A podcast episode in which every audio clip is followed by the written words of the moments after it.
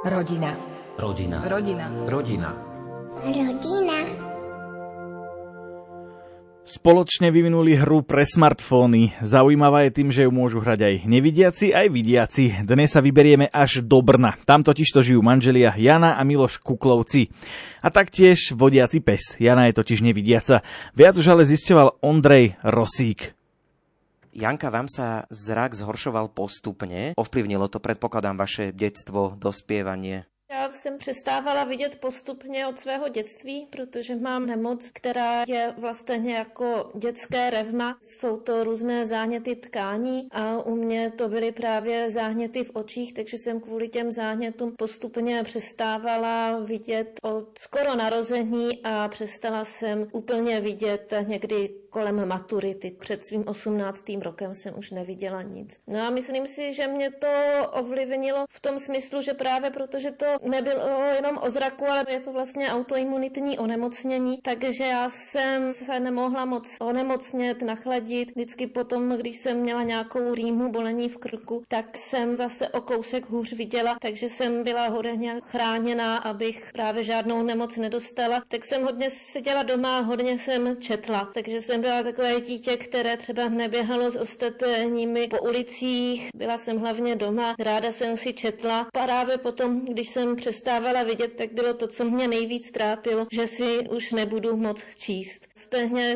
vždycky říkám, že jsem přestávala vidět ještě v tu dobrou chvíli, protože v té době už byly počítače s hlasovým odečítačem. Když jsem zjistila, že takový počítač existuje, tak jsem najednou měla velkou radost a říkala jsem si, tak to je výborný, zase můžu si číst knížky, můžu se těšit na vysokou školu, mám před sebou zase nějakou budoucnost. Predpokladám, že rodičia, rodina to nejako prežívali a vnímali, že vlastne sa ten zrak zhoršuje? Určitě, to si myslím, vždycky mám pocit, že asi pro rodinu a moje rodiče to bylo ještě těžší než pro mě, protože já jako dítě jsem to asi brala tak nějak víc bez starosteně, když mě to samozřejmě trápilo. Všechno kolem sebe jsem si uvědomovala. Samozřejmě si myslím, že rodiče se tím trápili ještě víc, ale zároveň jim patří neuvěřitelný dík, protože právě oni se snažili, abych si ten svět kolem sebe užila ještě dokud ho vidím, takže si myslím, snažili hodně věcí ukazovat a potom, i když jsem přestala už vidět, tak jsem od nich měla vždycky nekonečnou podporu. I když to pro ně bylo určitě hodně náročné, tak pro mě byly vždycky obrovskou podporou.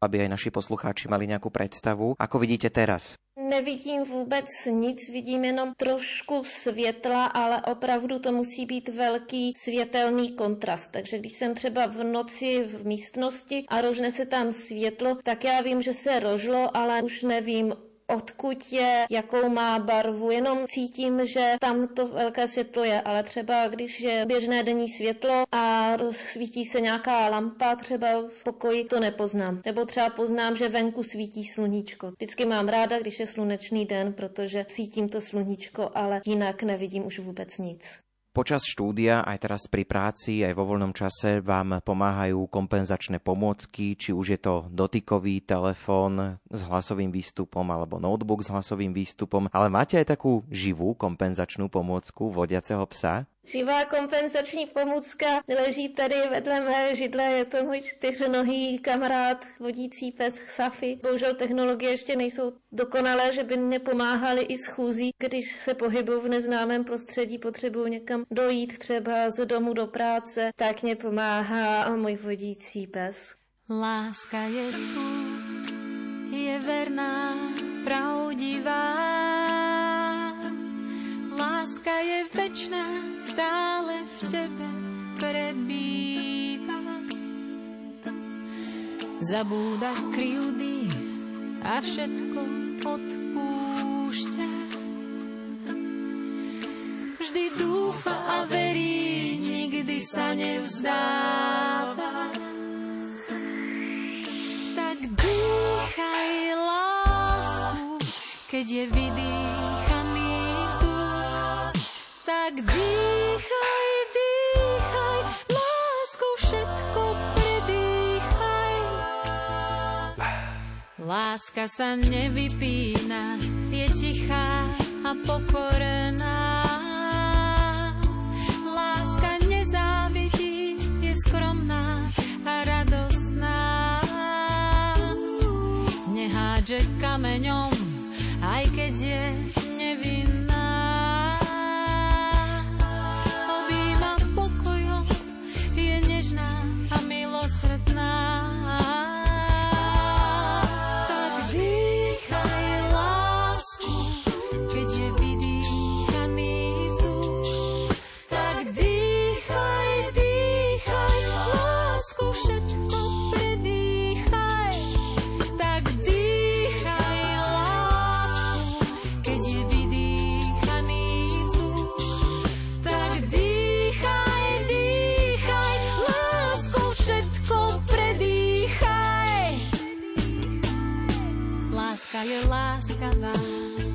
milosrdná a dobrotivá do cieľa beží.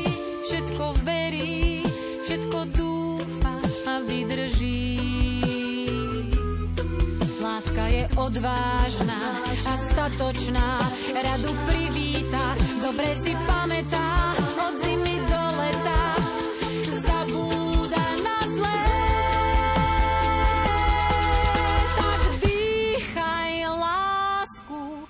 keď je vydýchaný vzduch. Tak dýchaj, dýchaj, láskou všetko predýchaj. Tak dýchaj lásku, keď je vydýchaný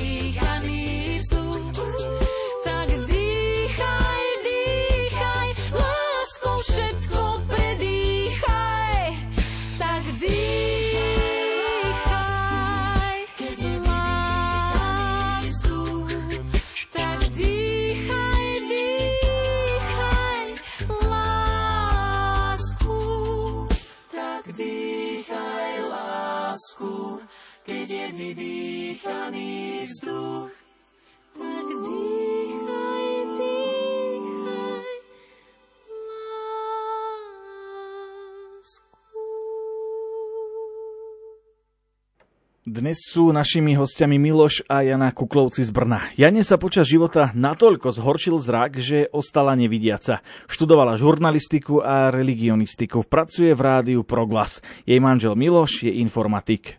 Ešte nedostal slovo váš manžel Miloš, tak teraz to napravíme. Miloš, skúsme trošku zaspomínať, ako ste sa s Jankou spoznali, aké bolo prvé stretnutie, ako sa to stalo. Tady se vrátíme do vysokoškolských let, kde Jana, jak zmiňovala, studovala religionistiku a já jsem v té době přijel do Brna studovat taky vysokou školu a tam na té vysoké škole jsem potkal kamaráda, ten kamarád chodil s kamarádkou od Jany a tak nějak je napadlo, že by bylo super nás seznámit, takže oni udělali takovou tu kolejní party, tam se sešlo x lidí a my jsme se tam potkali s Janou a hnedka na první pohled jsme si padli do voka, protože jsme měli spoustu společných zájmů, takže hnedka po té party jsme se jako začali výdat a vlastně jsme spolu už nevím, 15 let, 14? Přes 14 Přes 14 let, let, no. skoro 15 let. Predpokladám, že v nejakej fáze asi na začiatku ste riešili ten zrak. Predsa len nevidiaceho partnera, nevidiacu partnerku nemá človek každý deň. V té době Jana byla vegetariánka a já nebyl. Já jsem jako víc řešil to, že ona je vegetariánka a já nejsem, než to, že já vidím a ona nevidí. To pro mě byla v tu chvíli větší překážka. Po těch letech už jsem vegetarián v podstatě na půl taky, takže to jsme překonali. A to, že Jana nevidí, to bylo u mě tak, jako takový vnitřní strach, že jsem nevěděl, co mě čeká, co to obnáší. A takže tam byl nějaký vnitřní strach, jak jestli, jestli to dokážu všechno nějak jako pořešit, co je potřeba, ale to se velice rychle rozplynulo, protože jsem zjistil, že tam není žádná bariéra, že ten hnětěm nespůsobuje žádnou bariéru v našem vztahu.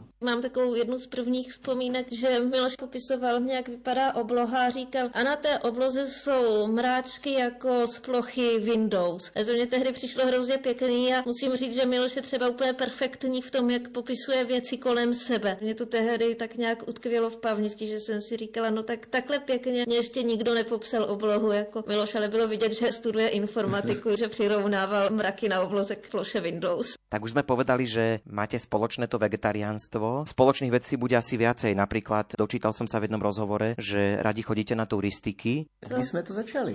No my chozením? jsme začali až právě s naším vodícím psem, protože nás hrozně bavilo vidět, jakou ona z toho má radost, že jdeme na výlet a vždycky běhala dopředu, dozadu, kolem nás a nás to začalo bavit chodit do lesa, do přírody. Motivoval nás vlastně náš vodící pes a ten terén, to je někdy docela výzva, ale my už jsme s Miloušem za těch 14 let tak zažít žití, že i třeba Miloš už ví, jaký trasy zvládnu, který nezvládnu. I když nevidím, tak se bojím docela výšek, takže nerada třeba chodím někde v prudkých svazích nebo tak, ale třeba jsou poměrně náročný kamenitý cesty, kde se musí dávat pozor, jak člověk šlápne, ale teda já musím říct, že zatím jsme ještě ani jednou neměli nějaký i sebe menší úraz, tak snad nás to bude takhle to štěstí provázet a dál, ale právě jak říkám, jsme s Milošem ze žití, takže on mě vede a když přijde nějaký náročnější úsek, tu cestu popisuje, případně mě pomůže, asi to třeba i osahám, kam mám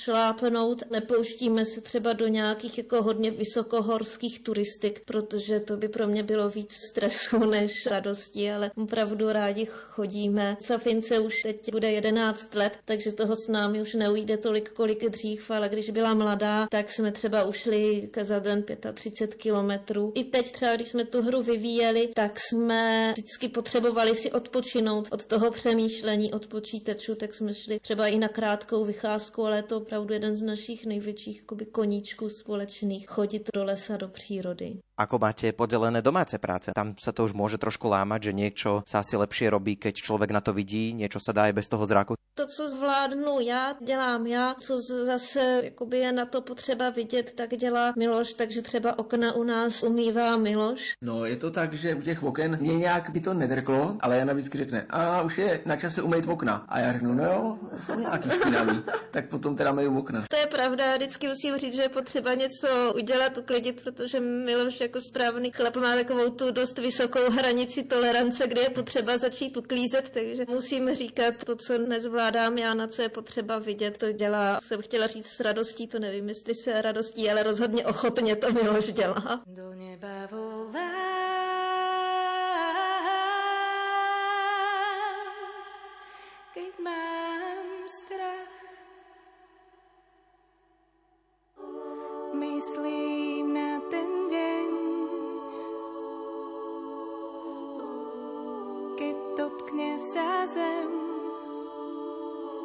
Tiel.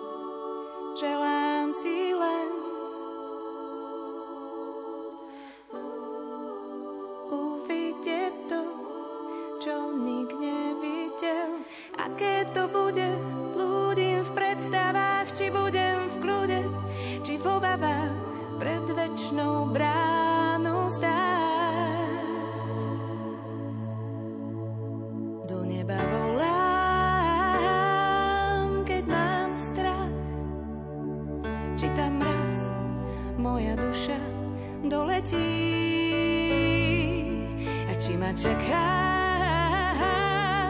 čakáš pri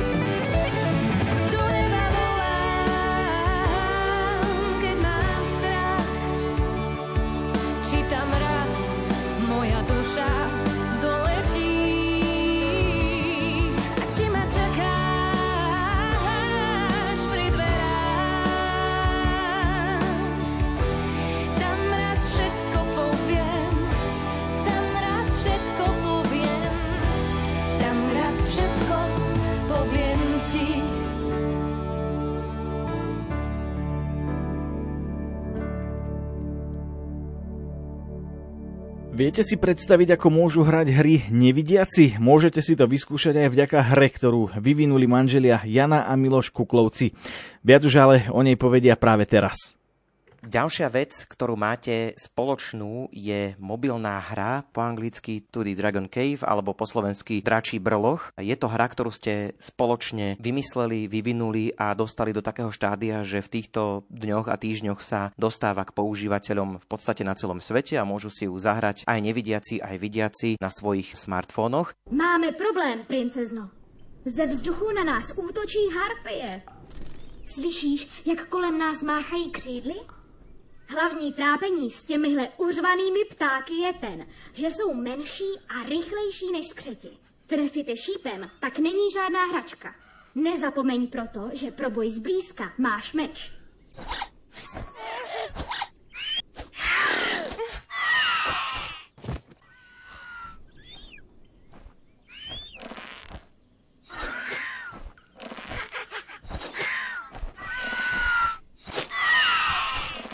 Poďme pekne ale po poriadku od začiatku. Ako sa to stalo? Ako vznikol ten nápad vyvinúť hru pre nevidiacich a vidiacich, aby si niečo takéto mohli na svojich smartfónoch zahrať? Nikdy si už před deseti rokama byla nějaká hra na iPhone, kterou ráda hrála, ta byla přístupná, ale pak ty iPhony změnily jak architekturu toho operačního systému a najednou ta hra už nebyla tím vývojářem podporovaná tom mém systému, takže já nehrát nemohla. To byl jako okamžik, kdy mě jako mrzelo, že ona najednou přišla tu věc, kterou měla ráda. A pak taky já hraju moc rád počítačové hry a mám jich plnou knihu, no ještě jsem nestihnul zahrát ani půlku. A tak vždycky, když něco hraju, tak jdu za a povykládám mi třeba o tom, co se tam děje, jaký je příběh a tak. Ale pak mě právě mrzí, že ona by si taky ráda zahrála, ale je toho velice málo, co by mohla si zahrát. Takže vlastně tyhle ty dvě věci v té hlavě furt nějak byly a furt jsme měli nějakou práci, něčím jsme se zabývali, ale pak zase přišla nějaká další ta životní fáze, kdy já už jsem pro tu firmu jednu pracoval 6 let a říkal jsem, že i když to byla super prostě práce a super lidi, tak už jsem začal cítit, že je potřeba zase zkusit něco nového. A tak jsem říkal, dobrý, tak tady skončím a dám si dva, tři měsíce na to, abych promyslel, co dál. A během toho mi napadlo, že bych zkusil udělat tu hru a něco měla tak ráda. A tak jsem se do toho pustil a jak jsem tam začal jako řešit ty věci, tak Jana se ke mně přidala a začala taky mít nápady a najednou jsme zjistili, že už nedělám tu hru, co jsem chtěl udělat Janě, ale že vlastně tvoříme něco, co je naše. Čím víc jsme nad tím přemýšleli, tím víc to rostlo. Až jsme se dostali jako do bodu, kdy říkám, dobrý, jak nebudeme tady dělat jenom hru pro radost jednomu člověku, ale zkusíme prostě vytvořit něco, co bychom mohli potom i nabídnout normálně, když komerční firma dělá hru, tak stejným způsobem. Mňa na tom zaujal a fascinuje ma na tom ten názov. Kikiriki Games. Kto to vymyslel? Ako to vzniklo? My jsme se hodně o tom, jakou hru bychom udělali, nebo že bychom se vůbec do něčeho takového pustili. Bavili se Milošem loni na dovolené v Chorvatsku. Tam nás zaujalo, že jsme viděli, že arašídy se řeknou chorvatsky kikiriki. Nám se to hrozně líbilo. Byla zmrzlina kikiriki, křupky kikiriki, arašídové máslo, tak to se jmenovalo máslo kikiriki. Prostě všude kolem nás bylo kikiriki. Nám se to slovo hrozně líbilo a říkají si s Milošem, no jestli budeme někdy zakládat nějaké herní studio, tak by se mělo jmenovat Kikiriki. Navíc, kromě toho, že je to arašídy v chorvačtině, tak se nám právě líbilo, že je to citoslovce, že to slovo ukazuje, že tam důležitou roli bude hrát zvuk, ale zároveň jsme si nechtěli dávat do názvu něco takového jako audio games nebo blind games, ale chtěli jsme naznačit, že to bude o zvuku a úplně ne tak jako prvoplánově to dát do názvu. Na hre okrem vás dvoch spolupracovali aj ďalší nevidiaci. Konkrétne aké tie činnosti robili nevidiaci práve pri vývoji tejto hry?